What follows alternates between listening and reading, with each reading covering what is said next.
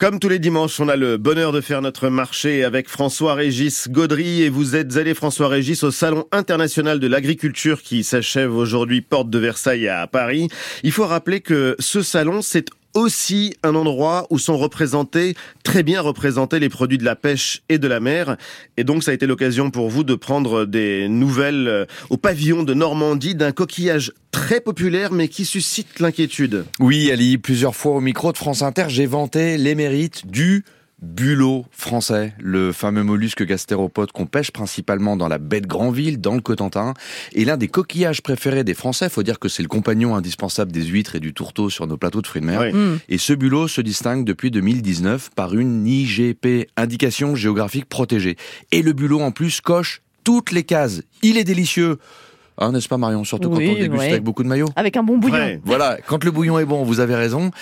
Il est bon marché sur l'étal du poissonnier. Il est durable parce mm. que c'est une ressource encadrée et très bien gérée par une filière responsable.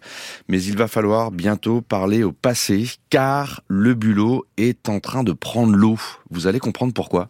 Avec Arnaud Manner, directeur de Normandie Fraîcheur Mer. Alors effectivement, on fait face à un épisode climatique que tout le monde connaît, qui conduit à un réchauffement des eaux et ça se traduit sur le bulot par une raréfaction de cette espèce.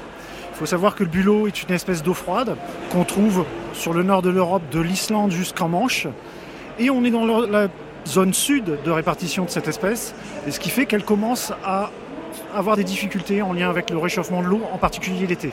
D'année en année, on constate que les volumes de production de la pêche normande baissent, au point qu'on est passé quand même d'une production de 12 à 15 000 tonnes à aujourd'hui moins de 8 000. La conséquence de la diminution de cette ressource, c'est une augmentation des prix pour le consommateur final, mais c'est aussi la menace de la concurrence étrangère. Alors c'est effectivement le cas.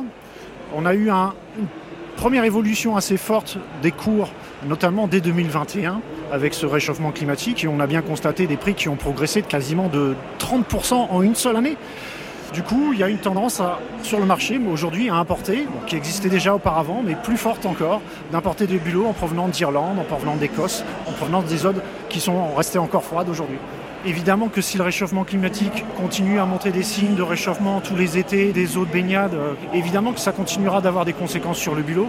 Alors à quel horizon verra-t-on disparaître la pêcherie? On n'en sait rien. Pour l'instant, les pêcheurs s'adaptent. Ils en pêchent moins. Ils s'adaptent à la ressource. Euh, c'est ce qui fait d'ailleurs que la ressource est encore gérée durablement. Parce qu'il y a une adaptation permanente qui est faite de la part des pêcheurs. Pour autant, il y a des inquiétudes sur le moyen long terme. À quel horizon C'est compliqué à dire aujourd'hui. Alors les temps sont durs, hein. on l'entend pour, euh, pour le bulot qui est la deuxième ressource de la pêche normande après la Saint-Jacques. Alors François Régis, que conseiller euh, à nos auditeurs et nos auditrices se tourner en priorité vers le bulot français? Et oui Marion, c'est la meilleure façon de soutenir la filière face à la concurrence du nord de l'Europe. Ce bulot de la baie de Granville est facilement repérable d'ailleurs sur les étiquettes par ce fameux macaron jaune et bleu qui marque son indication géographique protégée. Un mhm. autre conseil, achetez-le vivant. Alors ça c'est vraiment sur le plan gustatif. On s'assure ainsi d'une bonne fraîcheur et quand il s'agit de les plonger dans la marmite, monsieur le directeur de Normandie Fraîcheur Mer a son mot à dire pour ceux qui cuisinent par eux-mêmes le bulot, parce que vous pouvez l'acheter vivant évidemment, les conseils fondamentaux, c'est départ à l'eau chaude, à reprise d'ébullition 20 minutes, vous arrêtez la cuisson et vous laissez les bulots dans leur eau de cuisson jusqu'à refroidissement. Et après, il faut vraiment assaisonner de manière très très forte l'eau, parce que le, le bulot, il a besoin d'épices, de poivre, de sel, et euh, dans les aromates, on met souvent du thym, du laurier, du persil. J'adore mettre du piment d'Espelette, c'est vraiment très bien. Une fois l'opercule retiré, eh bien, un petit plaisir de tremper ça doucement dans la mayonnaise, il faut pas en mettre trop quand même.